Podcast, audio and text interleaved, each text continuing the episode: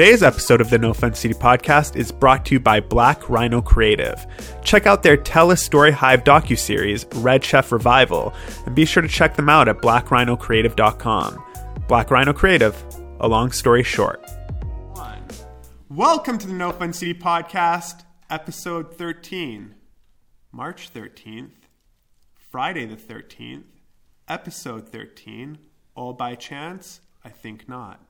And today, if you're watching the podcast, not listening to it, that's right, watching, because you could catch it on YouTube if you wanted to, you'd notice that we are not in our everyday studio.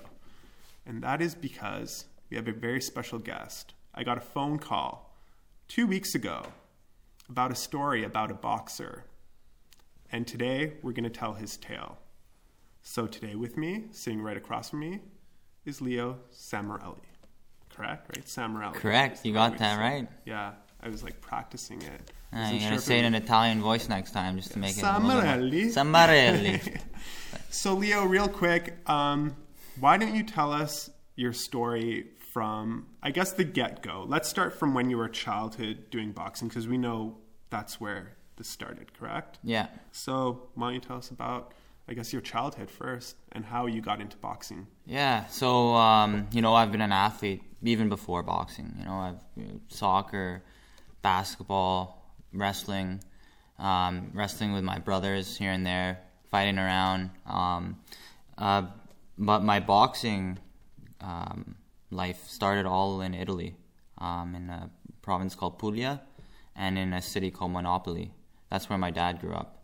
Um, both my mom and my dad, they're they're both um, immigrants here in, in, in Vancouver, in Canada, and yeah, I started I started boxing there when I was 14 years old. Um, I came across a little, honestly, a, a little uh, a gym like the size of two rooms put together.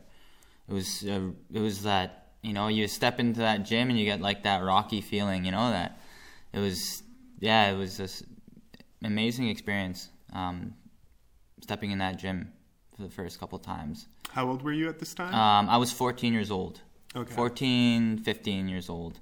And um, yeah, coincidentally, the uh, owner of the gym, Piero Pietro Verdiani, he's um, he was a boxer himself and also a friend of my um, of my father's too. So I don't know. It was, it was it all came together pretty pretty quick. Um, I started instead of going to soccer practice, I ended up going to boxing, and also coming from a medical family. You know, my my dad, my mom, they're both medical backgrounds. My uncle, he was a doctor in Italy, and at the time I was living there um, with him, and uh, he, yeah, they they didn't like boxing. They didn't like boxing, and yeah, that you know you know when you're a kid and you're and, you, and your mom and your dad says oh you're you can't you can't do that you know obviously you're you're gonna do it right um, yeah so I started uh, I started there and the first competitions were um, interregionals and um, it was a tournament kind of setting right um, you go in there you fight a couple fights depending on who you're who's in your weight class in my weight class there was like five guys there and I ended up uh, winning the whole thing. Um, yeah, and those were my first fights too. So yeah, I was I was a dedicated. It sh- it showed me dedication, you know, um, getting into that into that ring and, and boxing just brought something out of me that I never knew I had. I was yeah, I was um, a kid who um, lacked confidence sometimes. I was I was even scared of public speaking in times and and speaking in front of people too, coming you know at a young age too. So um, boxing brought that out of me. You know, you're a performer at the end of the day. Boxing, you know, people are watching you, and yeah, it goes. It goes. It's more than just boxing.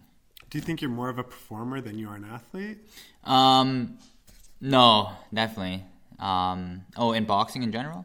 Yeah. Um, well, you're just like you're you're a performer, right? Yeah. So do you? I like to put on a show. I like, you know, I like to get everyone engaged, especially when I'm fighting. I'm sure if you hear everyone or talk to anyone who watched me fight before, I was an exciting fighter. I did, um, I did a lot of, you know, kind of cool moves and, and a little bit of flashiness here and there, but, um, yeah, I was an exciting. Ex- I like I like making people you know say wow that was that was entertaining that was fun to watch, you know that was um, yeah that that's what really that's what I loved. I mentioned earlier, Friday the 13th, March 13th, is a significant day for you, apparently, from what I'm told. So, what is the significance of March 13th? Yeah, so um, coming back to March 13th, 2017, about three years ago here, um, I I was I was shot. I um, coming out of my car in in North Vancouver, out of all the places, um, and I was shot not once, but I was shot four times. Um, I got in my car, getting ready to go to boxing, um, getting my stuff, and came out of my car, and I turned, and someone said my name, and I turned around, and immediately I was I was shot once, um, no, twice in the abdomen, turned around twice in the rib, and then uh, once in the back, and um, you know that one to the back people ask me actually, you know, how did it feel? How did it feel to to to physically feel that impact of those you know high velocity bullets going into you? And uh, you know, there is no punch that I felt like that. Like mm-hmm. that was um, it was almost like a baseball bat with such force going into you and. Um, yeah, I was shot right outside of my mom's house in North Vancouver, and yeah, it was, that must have been yeah. pretty scary. Was your mom home? No, actually, um, my mom was uh, boarding a plane with my uh, little brother, oh, and they were going to meet my older brother um, in in the Philippines, mm-hmm. and um, they were hopping on board, um, and and it was yeah, it was yeah, it was a crazy time. Honestly, so many things happened, um, so wrong, but also right at that time. Um, I couldn't explain it. Um, someone was definitely watching out for me, um, and yeah, I'm I'm just so blessed to be here um, every day. So you, I assume, obviously get sent to the hospital. Mm-hmm. When do you realize that you've lost your legs or the ability to walk? So going back to that day after I was shot, um, the gunman, you know, immediately took off Mm-hmm. I was on the ground, uh, bleeding. I was still conscious. I um, was kind of crawling towards the door. I knew that my mom and my little brother weren't weren't home. No one was home, and I, yeah, immediately, you know, it, at that moment, it's your life kind of flashes between your life kind of flashes in your mind, right? You know, did I? Is this it? Is this over? And honestly, not a lot of people have that experience, but um, it's life and death. You know, um, mm. it's it's that it's that real, it's that real, and sometimes you don't. Um, well, I at the I didn't know I I didn't know if I was gonna make it.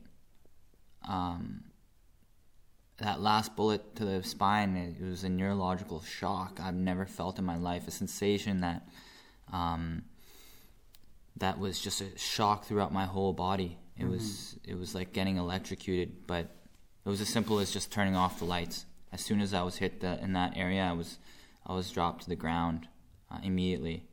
Um, and fortunately, I had um, I was fumbling with my phone, um, trying to call someone.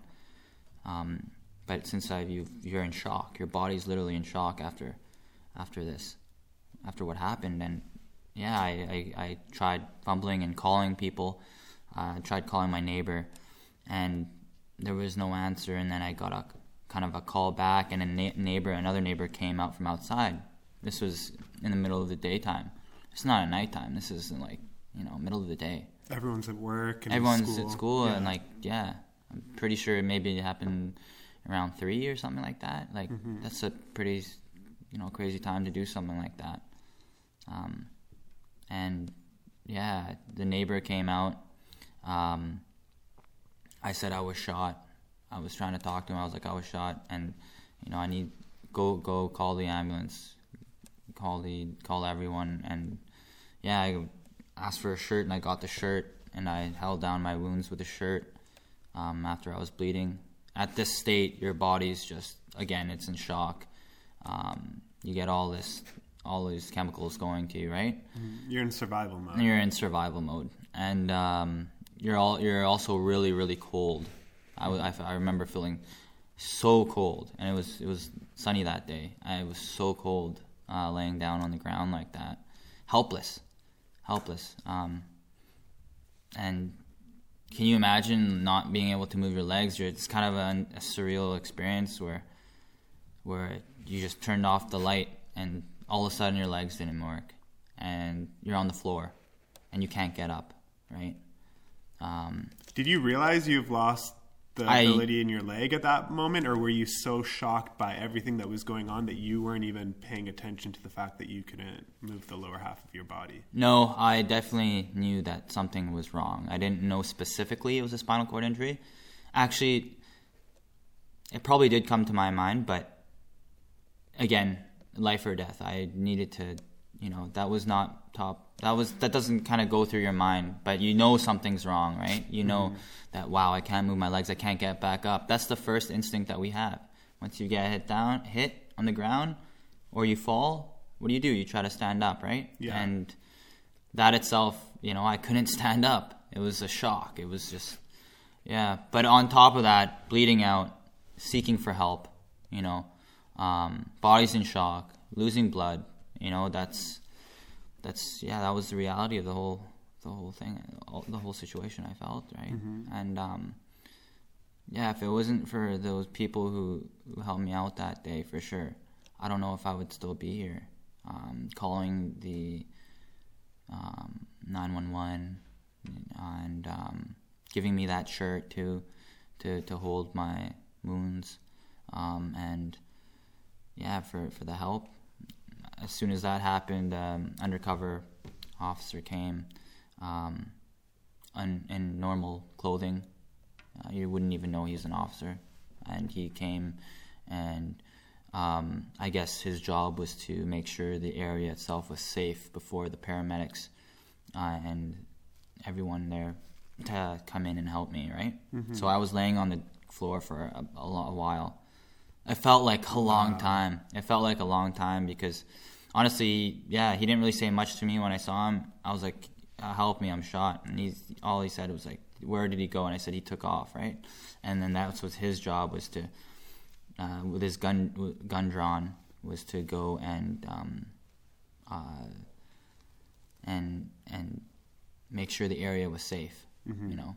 And um, yeah, after he made sure the area was clear, um, I didn't see. I don't think I've seen him after that. Um, but the ambulance, I guess he called in the ambulance. Ambulance came, and um, again, uh, I didn't know if I was gonna make it. Uh, I was looking at myself. There's a lot of blood, and I couldn't move my legs. And yeah, I knew that my family was in there too. So yeah, it was it was it was crazy. I then was put on a stretcher and then put in the ambulance. And after that happened, I kind I kind of knew that um, I was gonna I was gonna make it through. I knew everything was gonna be okay. I knew that I survived after that. After hitting that ambulance stretcher uh, inside the ambulance, I, I knew I knew that was that was it. I knew I, I did I survived. Um, and yeah, How long were you in the hospital for?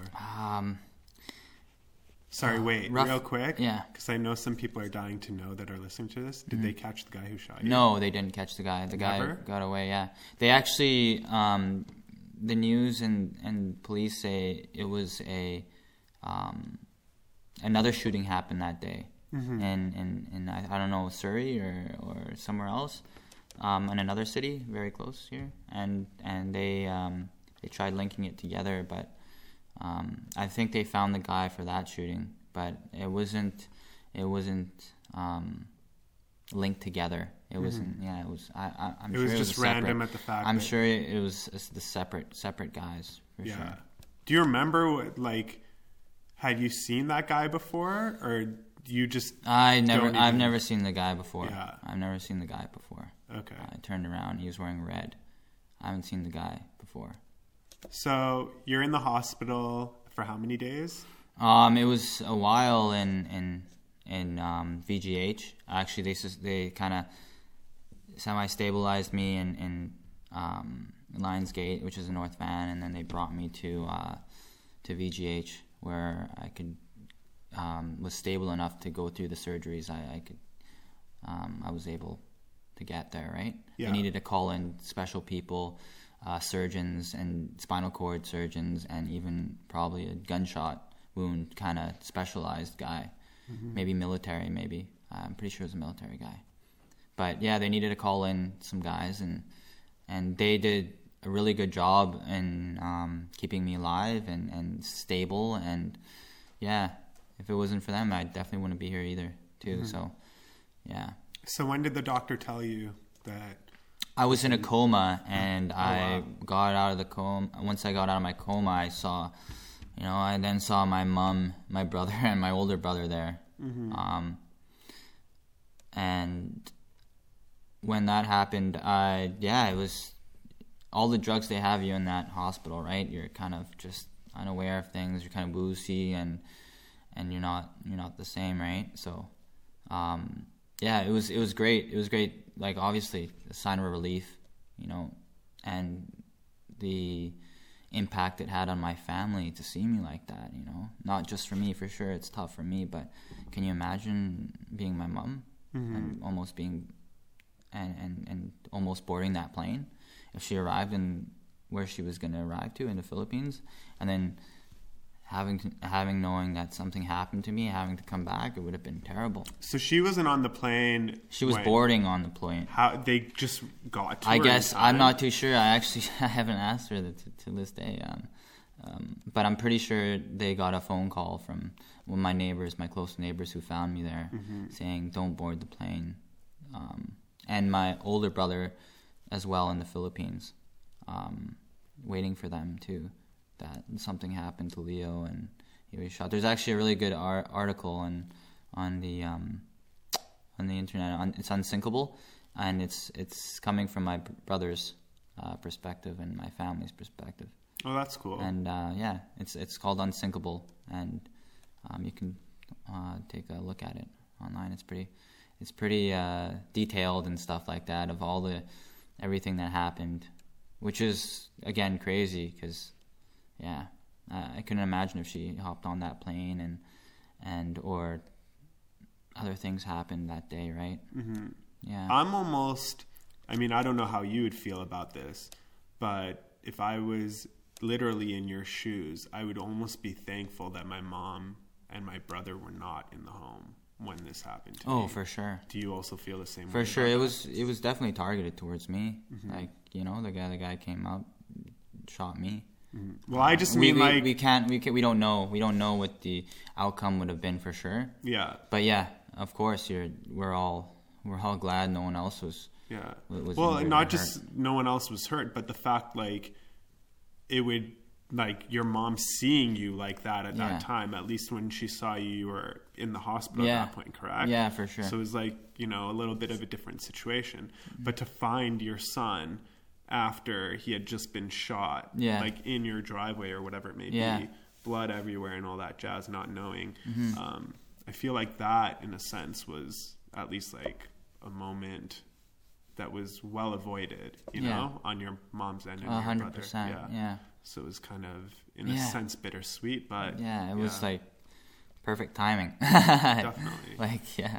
So you're in the hospital, you're in and out of this this coma, and you're also, you know, on drugs. So you don't probably really know what days or Can't how many days are going exactly. by.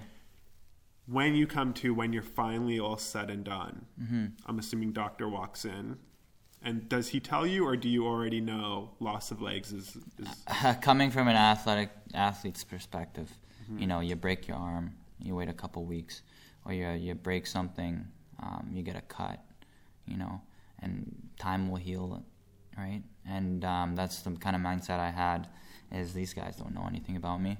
as soon as I heard that, I kind of started laughing. I was like, these guys don't know anything about me. I'm gonna walk out of here. Mm-hmm. Um, I'm gonna walk out of here, heal, and get back to my, what I, I need. I need to get back together and, and find, you know, find out what happened and, and all that stuff. So um, no, I didn't. I, I, I didn't accept it. The reality of, of of the what happened. Right. Were you mad when you woke up? Um, I was. I was. I was angry. Yeah, I was. Of course, I couldn't move my legs. Mm-hmm. My my stomach was ripped wide open. Bullets and tubes and breathing tubes and IVs and everything just attached to me. Um, I got scars all over my body, and um, a massive, massive scar in my abdomen region, and um, was wide open, so I can see the insides. There's a vac attached to it, where a see-through vac, where I can just like I woke up and I took a look, and I was like, wow, like that's the insides of me. I can literally see inside of me right now with a vac there. A vac was because the two bullets hit the abdomen region and made um, and it hit the intestines. Right, you got bile fluid there. Right, you got all Mhm. those little um, digestive fluids and everything like that there. So uh, it just made a mess of things. It made a mess of things, and then you're prone to infections. I actually had pneumonia. I had sepsis there. my Oh, blood was my you know blood poisoning and all that stuff there. So I could have even died through that. Mm-hmm. I, I could have died through just that, just that being in that critical condition. I could have I could have gone gone after that. So, um, yeah, it was.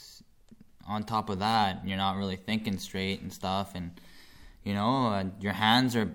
The, can you imagine yourself if you woke up and you just you know you took a look and you just woke up and you th- you know being in a coma people ask me what was it like and it was just kind of like a dream after a dream almost and all the stuff and medications that they give you don't help in that in that state and they actually a lot of other instances and other people they say that's probably the most trauma- traumatizing thing is is not knowing that in uh, reality right? Kind of kind of stay that psychosis like oh my gosh like is this real? It was crazy. And then waking up and just being like holy cow.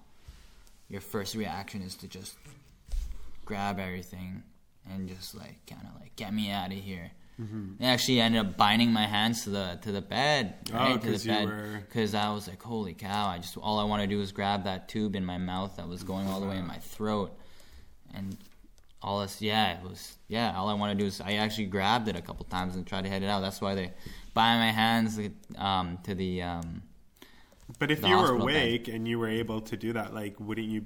Were your lungs not able to breathe on their own at that point? Um, at first, um, I had machines breathing for me. I had a Yeah. breathing tube and everything like that. Um, and then they were able to stabilize me and, and figure out everything and, and kind of take the tube out after a certain amount of, of time Okay. um, of healing, right? But I did need a tube to breathe first, right? Um, I still have a, I still have a bullet um, lodged in my lung. Oh, um, wow. Yeah, it's about like this size kind of thing, and uh, Is there a reason why that one's still there? um, I don't. I think it's just stabilized. What the body, uh, I think what the body likes to do is form a calcium kind of, or like fi- form a kind of shell around the bullet. Oh, It's interesting what our bodies are able to do, and um, doing from all this medical stuff, you have to learn about, you know, your body and and different things like that. But yeah, it's uh, definitely the bullets in my in my back and in my abdomen all shattered. They took one bullet out, but there's definitely still fragments of that. Um, one of the biggest um, thoughts was obviously the lead from the bullets themselves um, in the blood. You know, lead's not as toxic in, in our Yeah. in our bodies, um, and having um, you know a high amount of lead in your body is, is can cause you know lots of lots of um, things. You know, to your brain. It circulates around your body. So yeah, it's So why didn't they take that one out? um, I think the um, the bullets they were just on all these little fragments. It was just it was just they would have to like literally pick them out, and again. Yeah. yeah, they'd have to like all these little little fragments and oh, they're super tiny. super tiny, right? okay. They exploded on the bone. I have lots of shattered um, stuff in me. So, yeah, and and yeah, fractures from from the bullet itself. Yeah, Did you ever want to find the person who did this? For sure. Like no, I mean like personally, like not not police, sure. but did you like wake up? A hundred I can only imagine Yeah. that like I would wake up. with a vengeance. Yeah, With a vengeance, right? yeah, more than a vengeance. I can imagine what my brothers were feeling too. If someone Yeah. did that to my brother, I'd, I'd you know, um, yeah, I, I definitely. So how did you cope with that? Like, how did you not go? I know this person. that I needed to work on myself before I can even think like that. Yeah, I needed to get back on my feet. Mm-hmm. You know, I need to regroup and, and, and get that support I needed first. You know, that's that's what you tell yourself at that time. Like, you know, just wait, wait till I get out and get up again, and then and then I'm gonna, you know,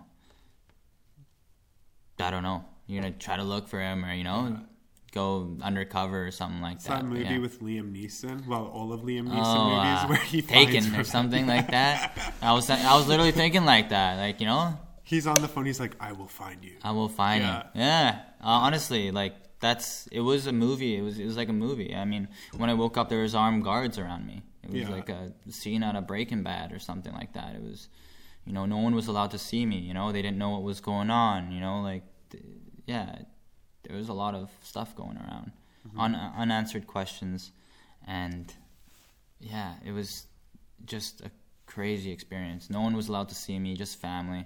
Uh, special author- authorization to see me. Um, you know, yeah, you don't really hear hear that around the city too. I mean, the city's getting crazier and crazier too, right? With all the violence here and there, and Yeah. and and, and there's more. There's other stories out there that you don't hear. Um, but yeah, there's there's a lot. You wake up angry. You find out you can't walk. can't right? walk. There's a tube in my dick. Sorry, sorry. That's a little bit funny. It hurts. Oh, bro. Uh, oh, I'm not. How do you pee? like- you just pee and it goes through the tube and Oh, for sure. It's uh, a catheter, right? Yeah. The catheter goes right into your. It's directly. You're in a coma. You can't piss. You can't piss. Imagine if you wake up, right? You see your outsides, and, and you see your insides from this vac, and then you see a machine. I mean, all these machines that, that are tied to you that are inside your body, and then you're like, all right, let's check. Let's check Willie downstairs to see if he was shot off, and then jeez. Thankfully. They didn't tell you anything, like No, I just- time when no. you woke up and you're like, No, oh, like, no. hey, this is wrong with you. This is what's happened. I mean, they do. They come to a certain point. Brother breaks news to me, you know, or, Yeah. or the doctor comes in, tells you all this stuff, but you're just in a crazy mind. You know, there's too on. much to process at this time. You know, Yeah. this is all happening to you, right? And you can't, you know, you're all on these drugs too. Like, yeah. I assume the next step is rehab, like rehabilitation. After a long process of um, little surgeries here and there, a stent in my liver, you know, um, staples in me, um, left in my staples and and and and stitches. After all that, after stabilized, after dealing with some pain, I mean, dealing with a lot of pain at that time, physically, neurolo- you know, in a neurological way, ner- nerve pain too. Um, after all that, then you get to see a little bit of rehab at the um, at at the v- at VGH basically. That's that's where I did my. That's so where I was long there. did that last? I mean that that's just the minor minor minor things, you know. Yeah. After being bed rest, and, and and yeah, after being bed rest and waking up, you know, after two if if you spend two weeks just sitting down, like if you were in a coma, you know, your body just you know you're not allowed, you don't eat, you're on fluids, your body just shrivels up, you lose everything, muscle, fat, you know, stays here and there in some places, but you lose everything. I was like 90 pounds, 90, 95 pounds in there, like oh, nothing. I was a shriveled raisin in there. Like I was, yeah, it was, I was, yeah, I was zero. I started back from zero. That was, yeah. Um, so tell me a little bit about the the rehab? I guess at some point you're working like your legs. I'm sure, even though doctors are telling you, "Hey, you know, you're not going to walk again," but they still do rehabilitation on your legs at that point, correct or no? Um, at that time, no. no. No, no, no, no, no. Even this is not the rehab facility. Yeah. Still, this is still a VGH. This is in you know acute care. This is this is still um, you know you're in the hospital. Yeah. You know you, you don't just go from the hospital real quick to your, your rehab. You but know. how long are we talking that you're in the hospital? Uh, it's probably Six like months. months. Yeah, a couple months. I, I don't remember. I actually don't remember the how long I was in there for. Mm-hmm. Um, but it was definitely some months. A Okay. couple months there. Yeah. And clearly, depression. Oh, a Yes. hundred percent. I couldn't walk. I was bed rest. Um, I was bed rest. I had pneumonia. I was spitting out. Um, you know, I was spitting out phlegm. You know, when you're pneumonia, you know, it's all in your lungs. You spit out fluids, right? You can't eat. You're on fluids. Literally, you can't eat. You know, for, for maybe like two, three weeks, I couldn't wow. eat. So, yeah, again, losing all that weight, energy. Even when someone came in to talk to me, uh, it was like a couple, couple minute conversation, and then I'd be like, Ugh, and then f- just fall asleep in the middle You're of the tired. conversation. Like your body is running at such a low percentage that you know, like your phone, you put it on battery saving mode, right? Yeah, you, you know, you have you know you have to be stabilized and sustaining that energy, right? And the first workout was like blowing into these, into these, uh, into this little. I forgot the name of it. It was a cylinder tube where three balls are in, and you breathe and and you if you can get all three balls up, you know that's what you're getting for. I can only get up one ball before Yeah. I'm like you know before you're out of breath.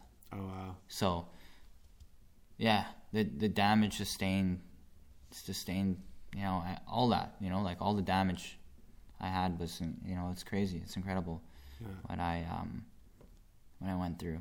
So let's go into the actual rehab portion then. Okay.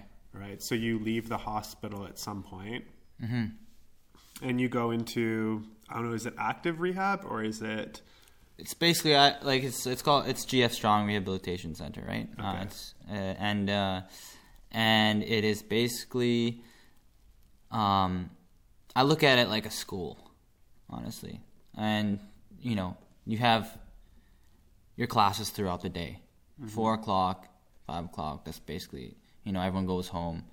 You know the teachers go home, and then you're left there in your bed, kind of thing. And you know Oh, so you stay, stay. you there. stay there. You stay there, right? You actually stay there. Yeah. Yeah. Again, and you have to relearn. Spinal cord injury is is. I'm surprised with the number of people who actually don't know about the spinal cord injury, um, because there's bowel function, bladder function, you know that is affected, sexual function that is affected in many other cases. Everyone is kind of different depending on what level of spinal cord injury you are. You know, thoracic, lower lumbar, um, sacral, and then you got you know um, the neck. You know, So just for people who may not know the differences between those two, do you want to quickly outline that, or do you know? Yeah, I I, could, I know briefly. Um, uh, I know the basics. You know, I'm a thoracic. I'm I'm you know the part of the spinal cord itself. The um, so it goes. Um, you know the thoracic vertebrae. That's where I'm injured, like kind of the midway of the spine, the lower lumbar area, and then you got the um, um, oh I forgot the other one, sacral. That's like by the tailbone. Okay. Yeah, and then you got the quads, right? If you break your neck, you know, up here, Mm-hmm. kind of, you know, that's you know where you start losing a lot of other function, like your hands and stuff like that. So each part of the spinal cord has all these different functions Mm-hmm. that, like, all these nerves endings and stuff go to, right? And yeah, that's why you see like a quadriplegic, um, or you know, a paraplegic. You know, their hands they can't use some. A lot of people can't use their hands uh, you know, spinal cord injury. Um, for me, thoracic, you know, I can't use my legs, and you know, then you got to start doing with bladder and bowel function, right? Um, it's different in everyone. Everyone, you know, incomplete, complete. I can feel if someone was like, I can feel my legs. You know, I'm a, um, kind of incomplete. I'm, I can't feel my legs. I'm complete. complete injury, Okay. and I have no um, feeling in my legs, but I feel pain in my legs, neurological pain, like something's on fire, like my legs are burning, kind of thing. Always. Um, always. I Wow. think yeah. I'm probably a steady out of ten. Uh, probably a steady three, three uh, throughout the day. Do you have that right now? Yeah. Like talking to me. Oh yeah. So and and you and your mood that? also adds into it. Yeah. So if you piss me off right now, I'm gonna, Yeah. you know, that's gonna increase I my. piss off a lot of people. I mean, so that's what- be surprised if I did. Don't lunge at me though. Oh, bro, you can be so you'll be Okay, surprised. side if- question. I wanted to ask this before. Yeah. I'm gonna ask you now. You're still a pro boxer, right? If we got in a boxing ring, okay, but I still have the abilities of my leg to, to like actually move around and box you, Yeah. will you still be able to kick my butt? I have never, I've never. You know what? I'm gonna say yeah. Yeah, I believe Yeah. it too. Yeah. I mean, Because here's we're why. fighting you in just the need ring, one punch. if we're fighting in. You the just ring, need one punch. I'm That's gonna go it. where I can hit The and liver. You're nuts. You're going really Right there. Oh, I'll no, go No, in no, there. no. Don't do that. No, legit. I mean, I'll go legit boxing straight. rules. You got to hit the liver. It's right there, right in front Yeah, of the you, guinea's and it'll liver. take me down. Yeah, Right. But me, I got to be smart with my punches. you do. Right, You do and I gotta be quick in lunge and out. Yeah. Speaking of quick in and outs, I did watch a couple of your fights. Actually, one of your fights Oh, nice. against. I want to say his name was Isaac something. Oh, it was I. It was a re- yeah, Isaiah Smith. It was a really Dude, uh, you that yeah. guy was just not That was you actually- were in and out left right like you were ducking Yeah. him really well yeah it I was a very. through that fight he was he was like I think he broke his nose. Uh, I, I broke his nose well at the ref fight. stopped the fight Yeah. at some point yeah Yeah, that was a good fight that was a super early. Fight I know yeah that's why I That mentioned was a it super early because it was early in your career Yeah, yeah. really, really early. But yeah, um, yeah, that was that's up was there. a fun fight. Yeah, it was definitely a fun. okay fight. so you have this burning feeling in your leg. Yeah, all the time. How do you not go crazy over that? There's you know there's lots of ways that you can deal with pain. You know obviously at the attitude you have towards pain right? This pain doesn't go away. Um, and that is why i do sports. You know sports i live in the moment i do something active. Um, and you know it kind of takes away it takes it takes an edge off that pain you know once you're focused and doing other things right um, i don't take any nerve pain medication i did before gabapentin um, something like nortriptyline too was, was what I took, and and other um, other stuff. I might I've I've tried CBD and stuff too. CBD was it was good, kind of relaxes you, relax the body. Um, yeah, I did find a, a little bit of help in the CBD aspect of things. I don't take it right now, um, but yeah, it's also good in, in anti-inflammatory as well. Um, lots of swelling here and there, but uh, yeah, I don't. Um, yeah, I don't. I, I deal with my pain. Um, there's many ways to deal with the pain. You know, a lot of the a lot of the spinal cord injury community people people take med- medication. You know, um, was there a danger to that though I mean, I, I just I had a very um, bad experience bad experiences with with with that. you And, want to talk about it um, yeah, like I just never.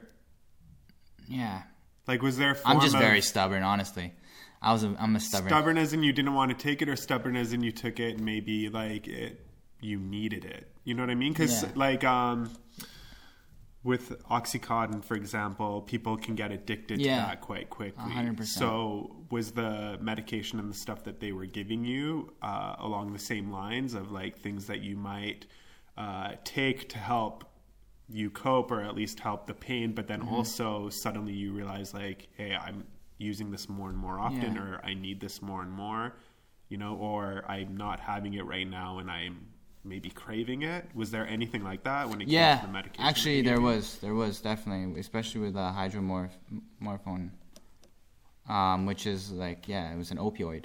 yeah and um, for sure, uh, you know, in the hospital, you can just call the nurse. I need more. I need more. I need more. Right, and you're sitting there, you just want to feel good.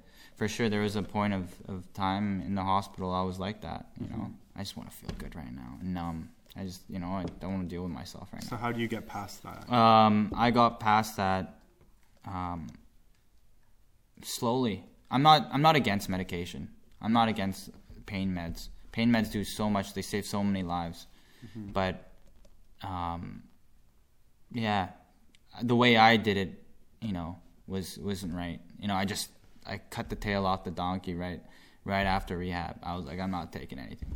Oh, That's it. turkey. I went cold turkey, Yeah. and that itself was the hardest battle. One of well, one of the hardest battles I've had to face too, because I not only cut off the pain meds, I cut off um, um, a lot of the um, SSRIs that they gave me for uh, post traumatic post traumatic stress disorder, right? You know, Oh, kind right, of right, what right. Marines deal with after coming back from Afghanistan and, and war, right? Mm-hmm. You know, like oh my gosh, who's there, right? Kind of you know heightened sense, um, paranoid, out in public, stuff like that. I was just gonna ask that. Yeah. So were you always? Oh, hundred percent. I, I had, you know, I had very, very sharp, um, yeah, very sharp senses and, and thoughts. You know, what happens if this happened? Maybe I need to get something to protect myself, something like that. Do you still worry? Uh, I don't worry.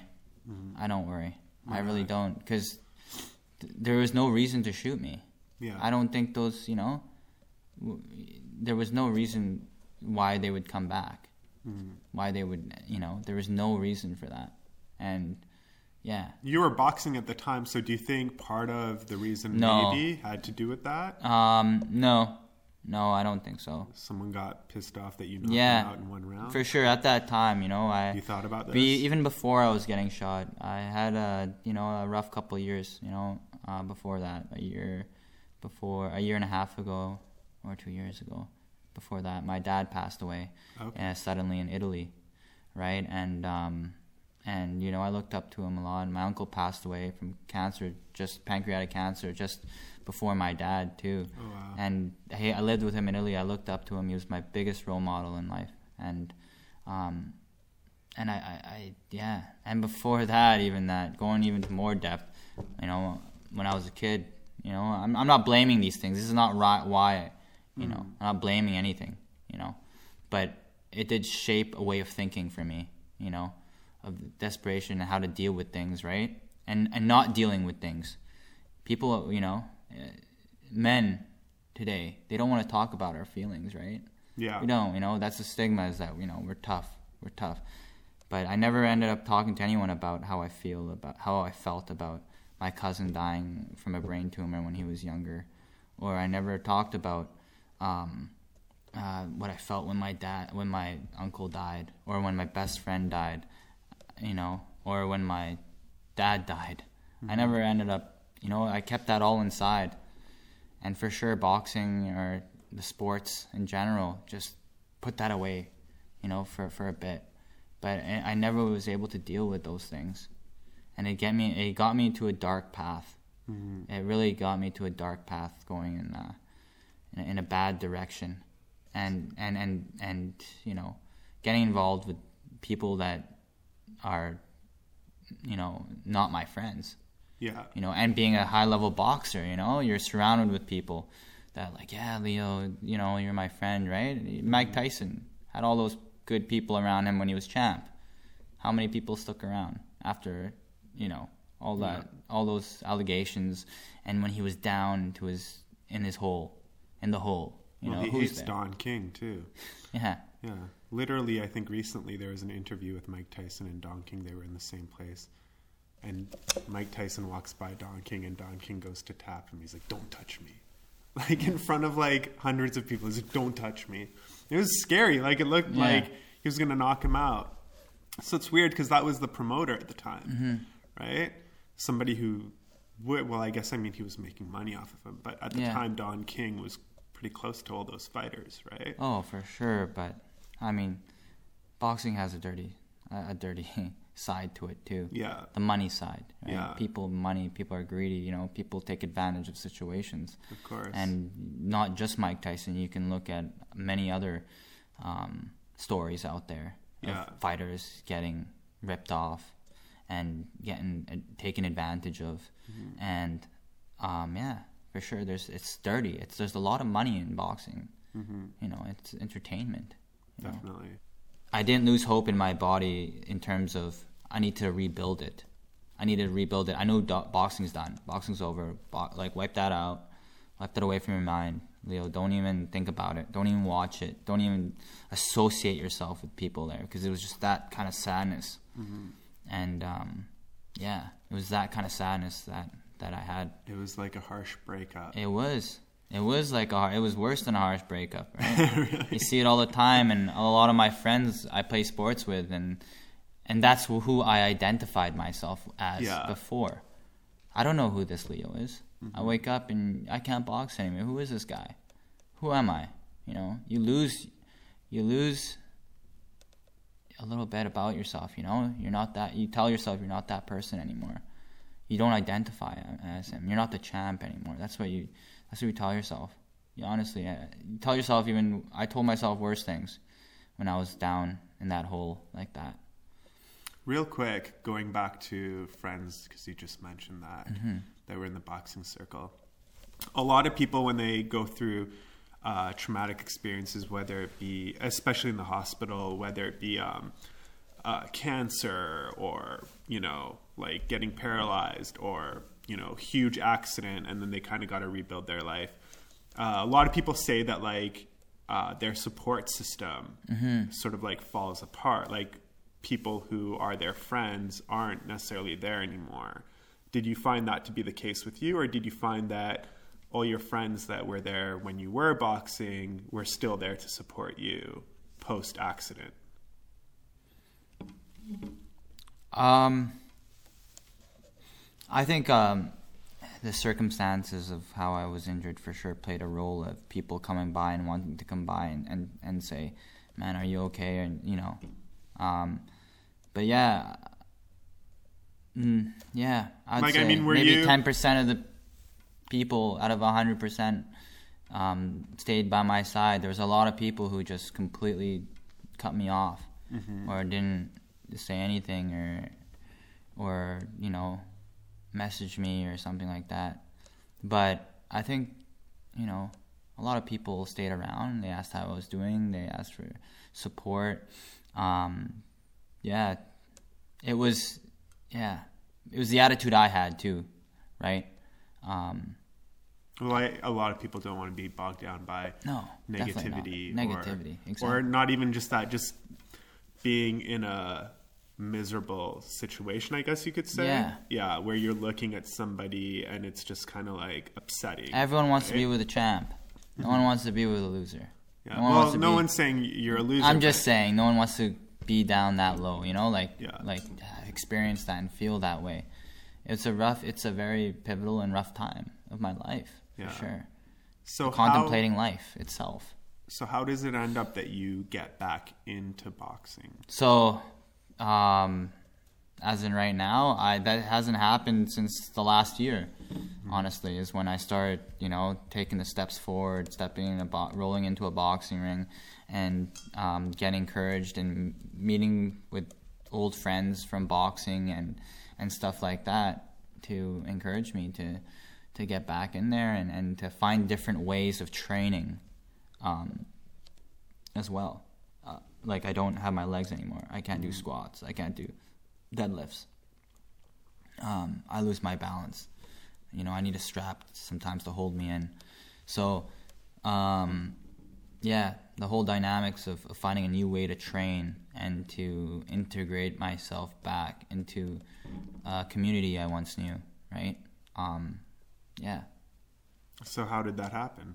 Uh, Did you just wake up one day and go, "I'm going to go to the gym"? And go No, it was a slow process. Yeah, it was a slow process. It was, um, I got, I was encouraged with my f- my friends and my my boxing, the boxing community as well. Hmm. Um, going to to that first match where I saw my my friend box, it was so sad, and it still is sad. I'm not gonna lie, it's sad. It's so sad to to watch. Oh, that's where I could have been, you know. Uh, it was sad. It's it's very sad. It's a yeah, but um, I get through it, and um, I teach boxing.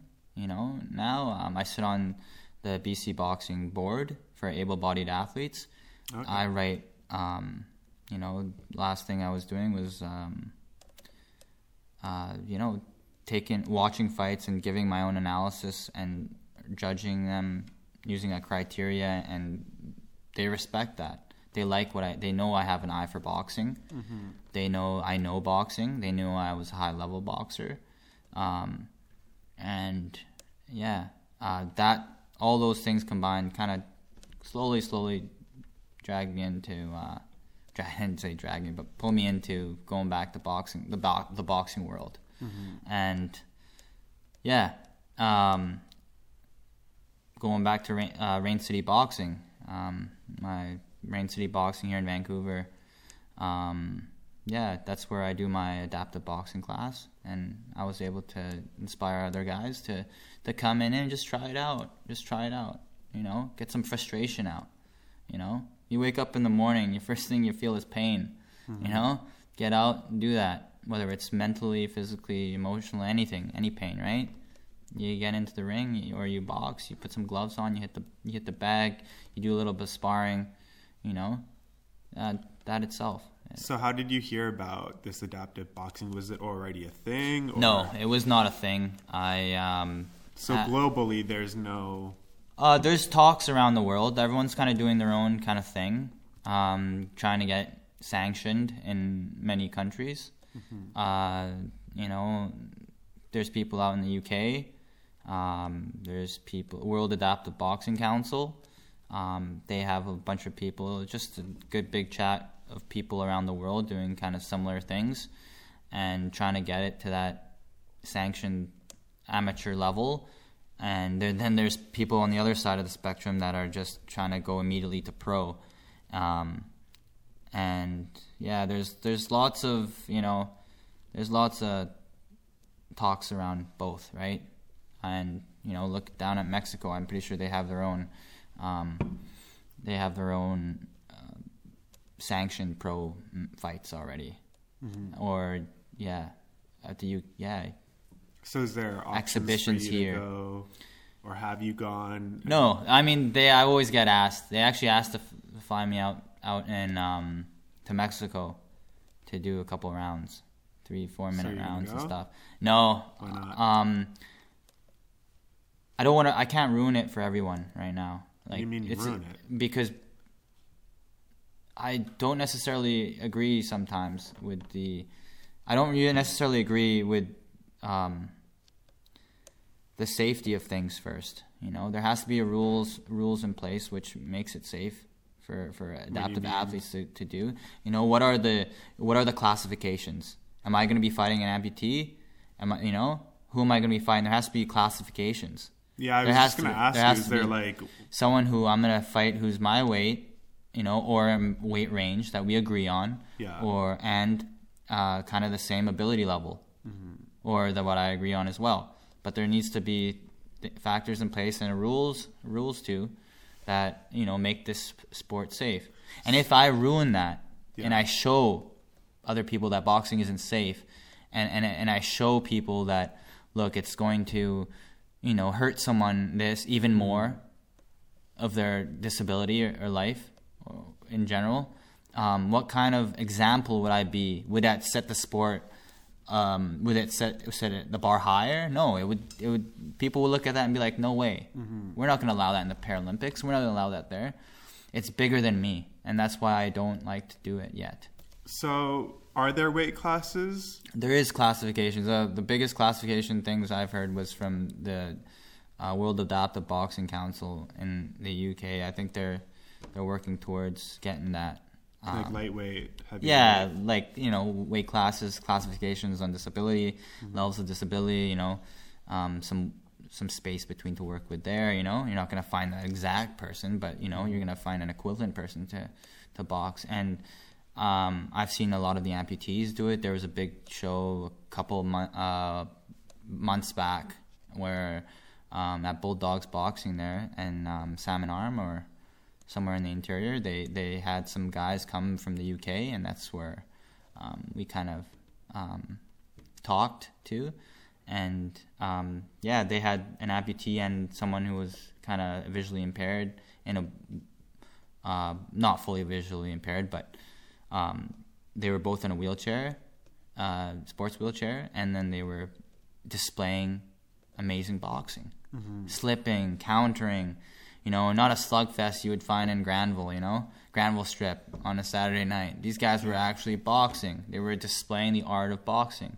They were, you know, using their techniques. They were having fun out there. They were, you know, they were protecting themselves. It was amazing. The um, what I was watching, and um, yeah, I didn't see anyone who had spinal cord injury um, do it. So this is what we're doing now. This is what we're we're working on right now. Okay, so would you fight somebody outside of your weight class? Like I'm thinking, I would honestly if um, I'm thinking where you have Yeah, speed and skill heavyweight and guys experience. got the heavy hands. Yeah. Right. Yeah. So, is that really a factor of this guy's a bigger guy than me, so I can't, I shouldn't be fighting with him, or is it well, I've got this, he has that, sort of like tit for tat in that case? Yeah. Because that's where I. I see a gray area in where weight classes might not necessarily be uh, like might not be a huge factor when it comes to to wheelchair boxing. Yeah because because of the fact Mm-hmm. that you would have speed where somebody else would have heavy hands but for somebody who might not understand wheelchair boxing do weight classes matter Um, I think they do. I think they should. You know, there's definitely leniencies. You know, in able body boxing, they meet at one weight, and they have to be in that one weight. I think there there could be a um, a range to stay in in in Yeah. for sure. But for sure, if you look at me, who I am a five seven dude, compared to a guy who's six foot two, um, in the chair, the guy's gonna have a longer reach than me yeah regardless. And um, you know, um, having the qu- proper equipment as well, the proper adaptive boxing wheelchairs, which um, I've uh, definitely needs to be worked on. Um, that that itself, yeah, I, I they have them out in the UK, but you know we need some here. We need some here, and I we need to work on getting the proper equipment to make it equal and fair. You know what I mean? Whether it's a front bumper that needs to be kind of on the sports chair, there's bumpers on the chair, right? Mm-hmm. So you can kind of make contact, right? And yeah, it needs to be equally matched in terms of the logistics of things, right? The detailed things like the, the bumper, the, the you know the yeah, and all that stuff needs to be looked at for sure. But in terms of weight, like you were asking before, um, I think there's a lot of room to play with. There's room to play with for sure. yeah Um, it's a point system, right? I hit you, I hit you flush. That's a point for me. You know, you're gonna see guys for sure trying to wail at each other, and and, and, and yeah. What I don't understand is why you wouldn't do the fights anyway. And here's here's my debate Mm-hmm. to you. When uh, mixed martial arts first came heavy on the scene, Yeah. like UFC first started, it was a totally different game than it is now, Mm-hmm. right? Like you look at it before, it, there were no real rules. There were guys that were six foot five fighting guys that were five foot eleven. There was no weight class either. And in some cases, they were fighting back to back on the same day. Yeah. Right? But now you look at UFC, it's a professional sport, ESPN, there's weight classes, there's multiple forms of champions, females and males. I mean, female into the sport just came in. So even mixed martial arts, in a sense, is pretty new to the sport game as far as becoming professional on a higher level with the other sports like NHL and such, right? But it took that nitty gritty to sort of take off and sort of make a presence before finally, uh, you know, sanctions came in and finally, you know, you go to different states and the mm-hmm. different boards, right, have different regulations there, right? Mm-hmm. And it sort of became structured. So, my question to you is we're right now, I would say, in that nitty gritty form of adaptive boxing where, you know, like I didn't know about adaptive Yeah. boxing before I heard about you, right? So for the public to learn about it, for it to develop, for it to become something that is uh, held, for example, maybe in the Paralympics, don't we need that Mm-hmm. Aspect? push? Don't we need Leo to go Yeah. fight so and so in Mexico to sort of like start that conversation or have that news article or have those events happen more regularly so that eventually we do see this? Because in my mind, it's like if you don't do it and there's no boxing match happening, Mm-hmm. then there is no adaptive boxing that's growing. Yeah, for sure. and um, that's where like exhibitions and demonstrations and stuff like that. I, I know what you're trying trying to say. Like, yeah, why don't you just go out there you and should go fight. go out there and do that? You know, go out. You know what? I've been thinking about it for sure. Um, they they asked me. You know, I've been definitely thinking about it for sure. And um, yeah, I mean, probably in the, in the future when when some things happen, but again, I don't want to ruin it for for everyone else right now. Like it's more than just me going out there. That's you know, true. it's more. You don't want to. You want if something terrible happens. Yeah, but I mean, something terrible happens in a lot of sports. They do. We're- look at the But we're talking 2010 about- Olympics. Some guy was on a sled and yeah, he, and he died. died. Yeah, So terrible things will happen in every sport. Yeah. we see it all all the time. Uh, goalies in the NHL, before they didn't have this protective part here, one of the hockey goalies, I forget who it was, a player fell and the and cut him right cut him open. right, right open, like bleeding everywhere, Everywhere. and he had to like grab his throat, and, and I don't know. I think he almost actually died, and, and he was fine. But uh, like those those things happen Yeah. in every sport, right?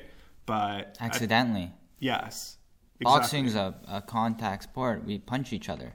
Yeah. Hockey's a contact sport. Yeah, yeah, but we also like, you know, how about if you look at just put aside the able-bodied stuff right Yeah. now and look at um, Paralympic sports Okay. right now. What other sport has um, some big, big actual punching contact into it? To be honest, I don't know any of the sports Yeah. that are in the Paralympics other than maybe the ice hockey. Yeah. Yeah, I don't even know if they do wrestling, for example, in the I don't think that someone should just, you know, turn pro. Just turn pro without having like, you know, go to amateurs, you know, do have that amateur background, mm-hmm. you know, represent it's nice to represent a country, take it to that, you know, national level and then fight other people from around the world yeah. rather than other people um, also taking advantage of people who have disabilities on their own card on their own event. Okay. Do you know what I mean by that? Like, just Um, I'm gonna have a show. I'm gonna have these two people fight. Yeah. You know, and I'm gonna keep well, keep. are the these shows person- adaptive boxing only, No. or are they just boxing in They're general? boxing in general, and they have have the. Bo- they probably most likely have this. Okay, sorry. I assumed that the thing in Mexico was an adaptive Yeah. boxing. I don't know a lot of the logistics of things. I'm not saying they're bad. I'm not saying they're Yeah, yeah. they're doing their things their their way. Yeah. Congr- good good job on them. Do I agree on it? I don't know yet. I don't know yet. It needs to be.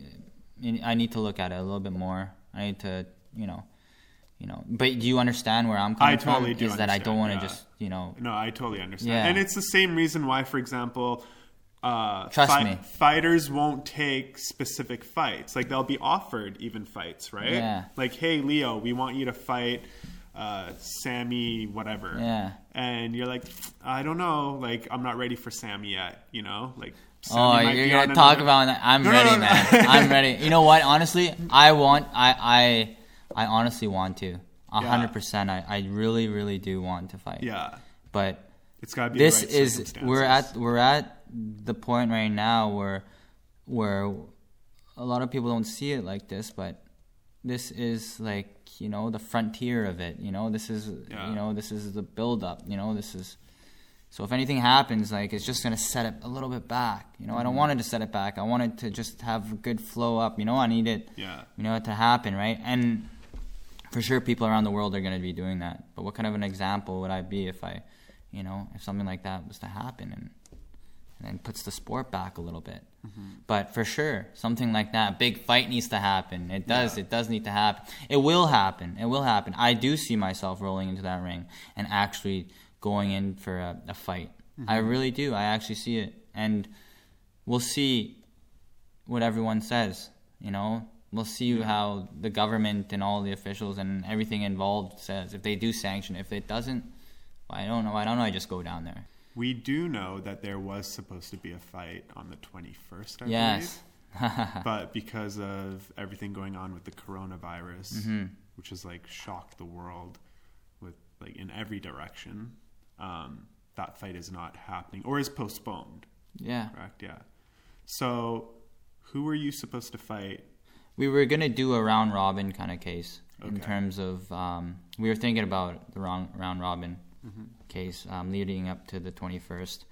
Again, the guys, um, you know, we would be full out sparring. You know, Mm-hmm. headgear, mouth guard, you know, gloves, sparring gloves on, every, everything on, you know, and we would be, um, yeah, we'd be, sh- we would be fighting. We would be displaying boxing. Two, we would only do the two two minute rounds, Mm-hmm. you know, and then because we only have so much time on this massive show. Yeah. Um, you know, there, there's other professionals fighting on the card too. Was the full show also adaptive, or was it boxing? no, this mixed? is professional, strictly Okay, yeah. professional, right? and it was put on by Alliance. Boxing Alliance Boxing Promotions. Promotions, where they're doing a great job. Alliance Promotions is is bringing boxing back on the fire Mm-hmm. here, bringing Mexican fighters up top, or people around the globe here, bringing people together, and even having, which is very important, having our local pros here, Mm-hmm. young pros here, um, really, you know, having a spotlight on them too, and destroying the stigma. I don't know about Vancouver about boxing or,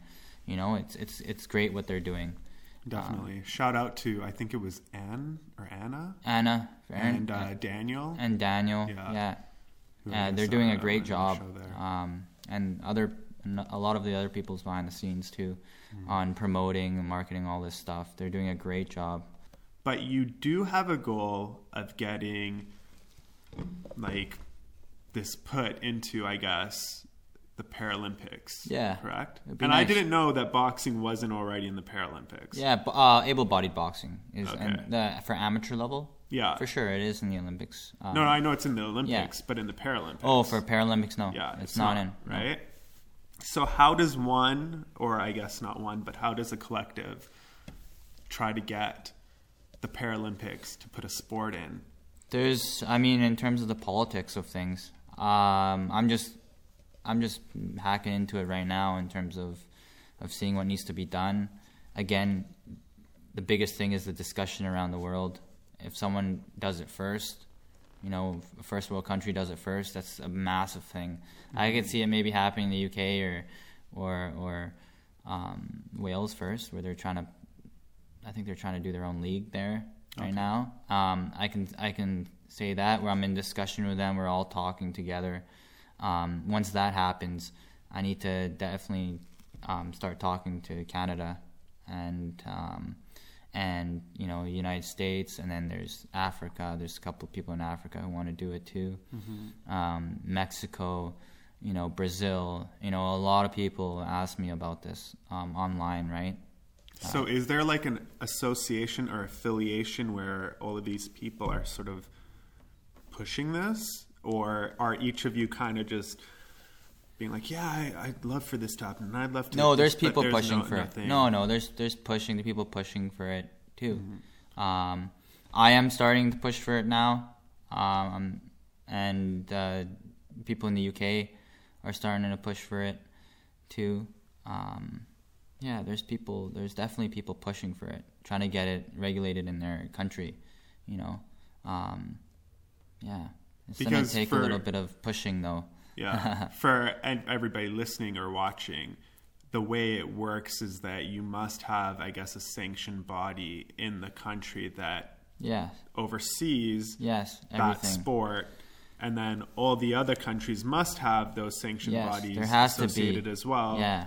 There Which then be. puts a world sort of like ranking, Mm-hmm. and then it could become Yes. a Paralympic sport. a certain amount of countries have to be involved. How many do you know? Sure. Uh, no, not that. We're no, gonna no. make it up twenty. nine, nine or ten, something. It's Okay, not crazy. not it's not bad. crazy. Yeah. Um, probably something like that. But um, I, yeah, and then also again, uh, the equipment wise, what's not allowed, what's allowed. Um, Mm-hmm. How many yeah. ounce gloves? Yeah, how many ounce gloves? Um, What do you guys do now? Four ounce? No, no, I, I mean, we spar with sixteen ounce gloves. Oh wow. Yeah, 16 Massive. ounce gloves. Yeah, they're massive, but yeah, it would probably go down to like you know 10 ounce. There's yeah, Yeah. 10 ounce gloves. There's uh, yeah, 14 ounce gloves. Yeah, that hasn't. Those are just the little details of the grand scheme of things, right? Yeah. Um, yeah, we all need to go under a one rule fits all though. That's Mm-hmm. we all need to agree on. You know, in able-bodied boxing, there's three rounds, three-minute rounds. There's Mm-hmm. rules. There's an eight count, all that.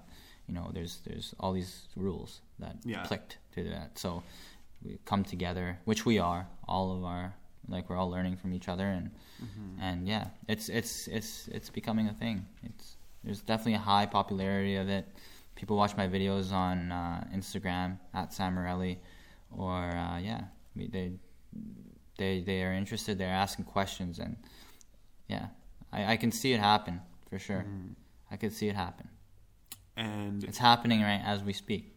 well, yeah, it is. Yeah. And there's also a documentary being made as we speak. yeah. Do you want to talk a bit about that? Uh, Black Rhino. Black Rhino Creative. I, you're lucky enough to get a hat. I, I haven't earned my hat Don't yet. worry, you'll get your hat too. yeah. Um, Black Rhino, they're doing a documentary on um, the community, and like that's the aspect of community and the boxing and wheelchair adaptive boxing. And my class itself, um, West Coast Wheelchair Adaptive Boxing, is the society name, and uh, we do that out in Rain City Boxing. Um, great fighters there. Okay, so we know that the documentary is happening right now. They're filming it right now. It's uh, in partnership with Black Rhino Creative, are the filmmakers, and then we have AMI, which is the channel to which that this is going to be broadcasted on. Right. So, how did this happen? How did this come to be? Why did AMI and Black Rhino decide to do this? Yeah. So how did you get part of it? Like, how did you get in the mix? of Before they were shooting, um, I have one of my swimming coaches, Marianne. Um, she's an amazing coach, um, accomplished many things. Um, and AMI, no, and Black Rhino teamed up with with uh, her and a blind swimmer that crossed the English Channel. Um, and I guess they had a talk, and she put me down as a good reference to them, and um, they checked me out, and they saw I was legit, and yeah, they yeah, we met up and we discussed what this would be all about and how the community be how it would be focused more on the community and the people who are who are involved to it, and it and it gets down to the um, you know to the each individual in my class who are actually going to participate in this sparring event, the the, the wheelchair adaptive boxing event, and it really um, yeah it goes in depth about you know what they do, what you know what they do their whole life. You know, Daryl, Mitch, and Paul. Um, you know, they all come from a different background, um, kind of similar disabilities, uh, all spinal cord injury, and they yeah go in depth. You know, they're other they play other sports too, and we all meet together to do this boxing, wheelchair boxing. So then the documentary encompasses more than just you. It's, a about community. of- yeah. it's really about community and um, how it brings people together. And yeah, That's awesome. Do we know when the release date will be? I think they will be f- um, probably airing it or something like that in the summer.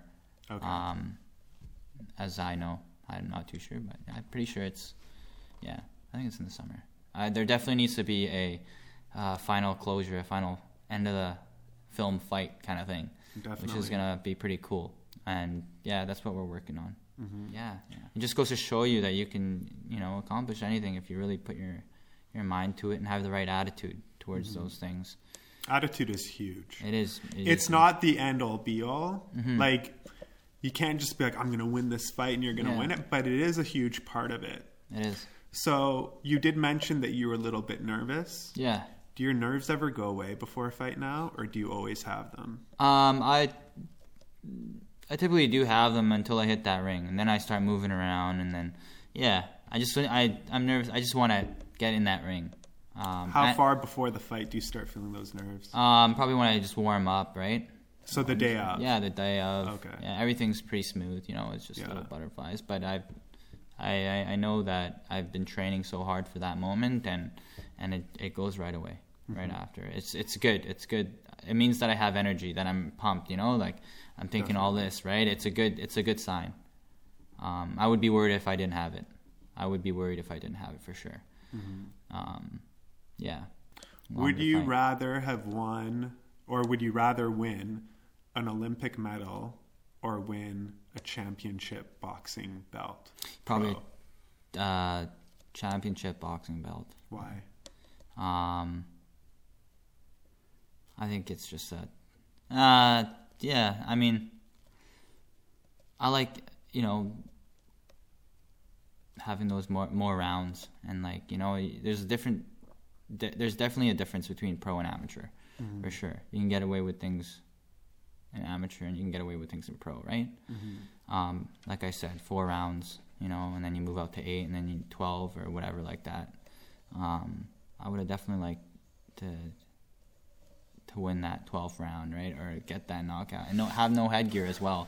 Mm-hmm. When I at the time when I was doing amateur, they they didn't have headgear, and now they put back the headgear, Yeah. you know, which I didn't really like. Um, I didn't like headgear, but uh, the pros, yeah, definitely like a WBC belt or something like that.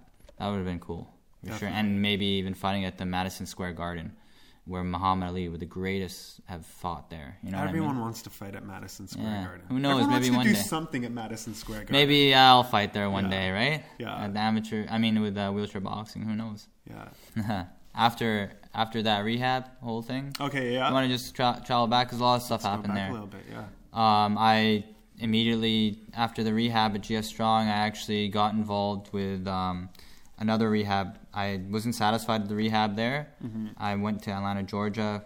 Um, convinced my friends and family were convincing me to go there to get that better rehab there at Atlanta, Georgia, and um, I was yeah I, I did my more rehab there. I got involved in many studies too around the states, exoskeleton studies, um, using robotics and Oh stuff right. like that. I was going to ask you about that because I saw on your Instagram you were walking Yeah. in this exoskeleton, crazy machine. which is a rehab device. Is it called sure. an exo? Or It's an exoskeleton. There's men, there's a couple out there right now, but uh, they're mainly focused on the rehabilitation, not functional going out there and uh, Okay. everyday use. So how far are we away from Um, having something like that? Ah, it's. I think we're a little far far away, but there's been uh, big advances and studies and stuff like that.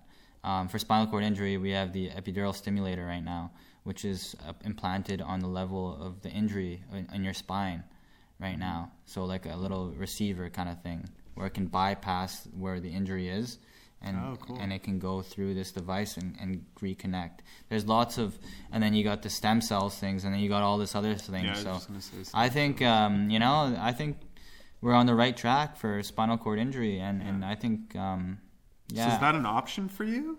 there is an option for for yes for sure. Um, so is there a reason why you're not? Um, You just don't want to be You the know, first person to do it. I don't want to. Yeah, why would I get the first generation iPod Yeah. when I know that the, another iPod's gonna come out when I'm ready? Yeah. Yeah, to to spend because it's. I know if I'm gonna do that, that I have to put that. I have to put countless hours. I will do it with hundred percent. I will make that thing my. I will own that. You know. Yeah. I will. I will do it to my full.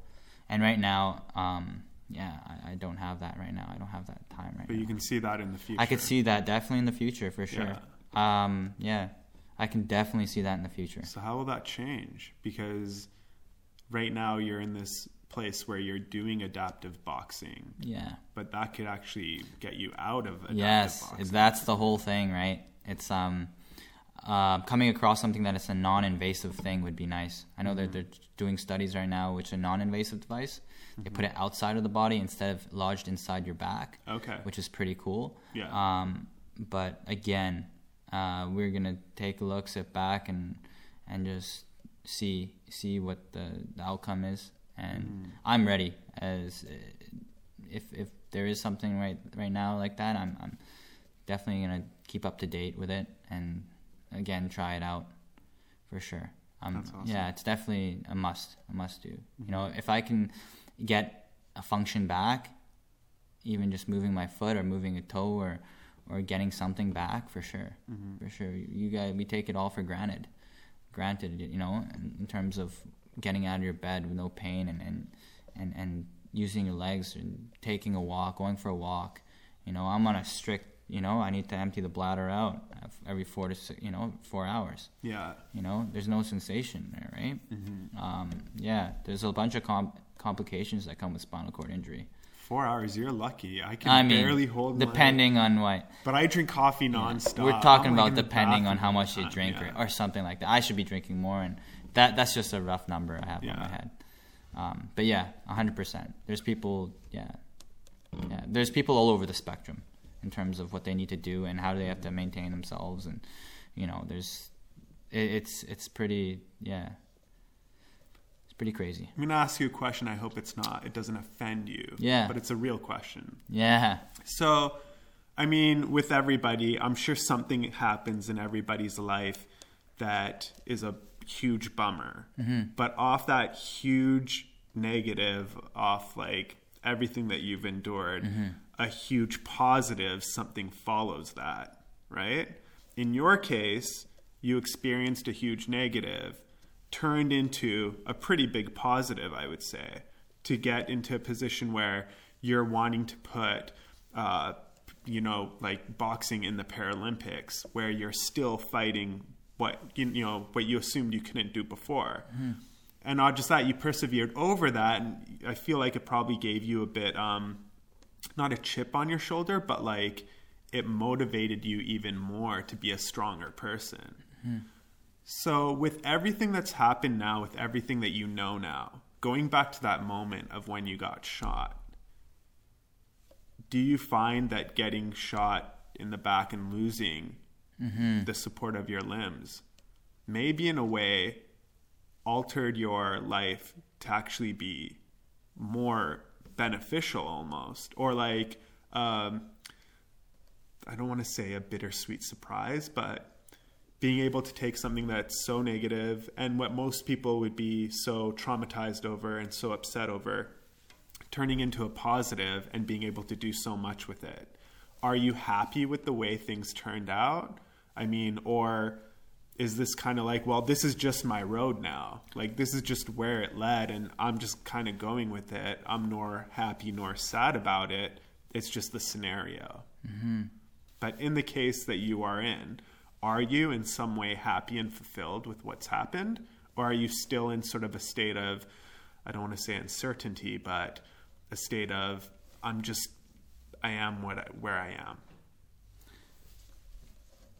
I think I'm happy. Yeah, I'd say that's a very good question. Um, I am happy where I am, um, for sure.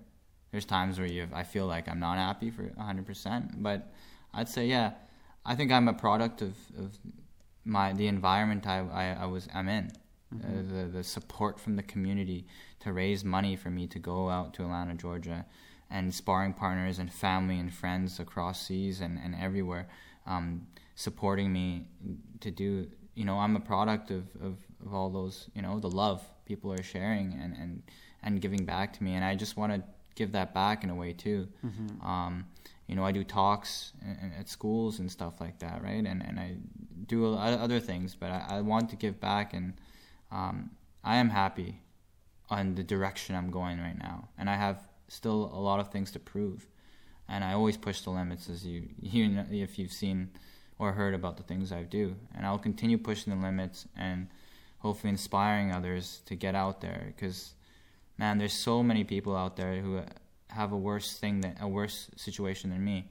I don't want to compare or anything like that. But after even I was I discharged from from uh, from my rehab, I went to down to Cam- Cambodia. I, was able to bring the medical supplies there for with um, a, a great friend of mine, and um, she gave me the, the great opportunity to go down there and and I was scared at first, you know, but everyone saw me there and they were in awe because there was no one out there like me. It doesn't exist. People with spinal cord injury don't exist out there Yeah. they die. They're dead. They're dead. Once this happens, they're dead. There, there's no stabilizing. There's no nothing. There's no help. You know, there's these kids out there, right? These lovely, lovely kids I was at the orphanage there with, and um, they don't get the same opportunities as, as me and you would get. So the best thing that happened to me is is actually stepping out of my my own self. Me, me, me. No, you got to step out of yourself and look at others around you. You know, you're not the only one going through a rough time right now. You know, my mom, my family, you know, these kids in Cambodia, they don't have family any or anything like that out there. Um, you know, all they got is themselves. You know, and and you know, it could be anywhere around the world, right? Yeah. um, it, that that itself just inspired me um, to keep going and even doing my rehab in the states i met someone that was shot nine times a lady, a, a lady that was shot nine times. Um, angry boyfriend came home with his automatic pistol and lit her up. Just crazy. She's a quadriplegic. And there's so many stories. We all have a story out there. Um, again, our attitude, our support, you know, the loved ones around us. I'm a, that's why I say I'm a product of my environment. Everyone who knows me, who showed me love, care, compassion, and yeah, I, uh, that's all I have. Yeah. I'll continue doing what I'm doing and moving on that direction. Mm-hmm. Um, And yeah, I just want to end it by saying that there are people that are in your circumstance that don't do as much as you do, or that are stuck in a rut, or are still in depression 10, 15 Yeah. years later, or just kind of sat back and said, well, my life is in a chair. But I look at your Instagram, it's not just the boxing that you do, you know? You do a lot of other things Mm-hmm. yeah. too. Did the Gran Fondo, 123 kilometers. The, that was a big one, big push for me from Vancouver to Whistler in a hand cycle. Uh, a little victory, and you get that little snowball effect, which is you got to keep upping and doing it and, and, and get better. But you can't help someone who doesn't want to help themselves. and it's you that has to make the decision. Look, I want to do better. I want to do better. I want to. I want to get out of this hole, this dark hole where I dug, uh, where I'm in right now, and I want to get out of this and and make it better, and having a proper support system. But at the end of the day, it's you that has to make that decision. You have to want it. You ha- want to to change. You have to, and if you can't do it, no one can force you to. Definitely. Yeah. So, Leo, we're going to end it off unless there's anything else you want to say before we finish. Um, yeah, just uh, follow me at um, at Sam Rayleigh on Instagram. There's lots of uh, videos and workouts, adaptive workouts, and um, you got me on Facebook as well. My Facebook page is the same thing, and the motto I go with, the motto I go with um, on there is "Can't stop, won't stop." It's a it's a saying I keep to my I say to myself, um, and you know, and it can be in any aspect. You know, can't stop, won't stop. And Rain City Boxing. Rain City Boxing. Uh, come try it out. It's it's. Uh, um, I have my class for all the adaptive athletes or people just in uh, any any kind of disability. Come out to uh, West Coast Wheelchair Adaptive Boxing, which is held in Rain City Boxing itself. And um, if if anyone just wants to learn how to box, Rain City Boxing as well. It's it's it's. it's And good. is there an I teach there. international or national association for people who aren't in Vancouver that might be listening to this that do want to try adaptive boxing? Mm-hmm. Like, is there somewhere they can go to find more information? Yeah, maybe they can uh, give me give me a shout or message me, and I'll be able to steer them in a direction, in, in someone's, and I'd give them, yeah, someone's someone's direction because I am in contact with a lot of people around the world, so doing similar things. Do we have a name for the uh, documentary that's coming out? Uh, Black Rhino. Yeah. Uh, it's well, it's it's part of a series called Our Community, and his his episode name is Rolling with the Punches. Okay. Oh, okay, I didn't cool. know that. Eh? Rolling with the There you go. You should have been like dodging bullets. So I guess stay tuned for Rolling with the Punches episode, right? yeah. Um, and yeah, anything else? No, I just again want to thank everyone out there who's been supporting me and uh, uh, my friends, my family, and yeah, thank you very much for this opportunity. Dude, thank you for sharing. Yeah, I'm sure really I'll be back here when. Oh, definitely. I've done some I want to see stuff. a belt and maybe an A Olympic medal at the same time, and then whatever. I don't know what they're gonna do, but I hope that you do come back, and I hope that we do see a belt. And then, um, you know what? Maybe we'll set up for ring two. Ring night. we'll, we'll put it to the test. This is just the beginning. yeah. I'm sure this is just the beginning. Oh, hey, real quick. Can people who aren't in wheelchair try the adaptive boxing for sure. anyway? For sure. There you go. So if you're not in a wheelchair and you just want to try the adaptive boxing, head down to Rain City Boxing, talk to Leo, get a lesson or two. Why not? Um, but yeah, unless Or just want to box in general. I still teach. there you go. Yeah. Yeah. So check that out. And um, otherwise, this is the end of the No Fun City podcast. Leo, anything else? This is your last chance. No, shout out to Alliance uh, Promotions and uh, yeah, thanks for the uh, great opportunity for sure. Yeah, and stay tuned, and hopefully they put up that event again once all this Corona stuff ends. Um, as for myself, you can catch me on YouTube or all your favorite podcast platforms. If you are listening to this and you'd like to watch the episode, you can do that on the YouTube channel. We just launched the No Fun City channel on its own, where you can catch full episodes and highlights. Otherwise, you can catch it on my own personal YouTube channel, but there will only be full episodes there. So if you want highlights, you got to go to the YouTube channel. Other than that, I'd really, really appreciate it if you took a moment to review the podcast on your podcast platform, whether it be Apple, Google, all that jazz.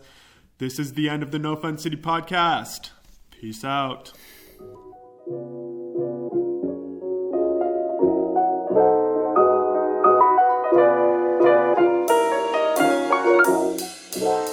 Today's episode of the No Fun City podcast is brought to you by Black Rhino Creative. Check out their Telus Storyhive docuseries, Red Chef Revival, and be sure to check them out at blackrhinocreative.com. Black Rhino Creative, a long story short.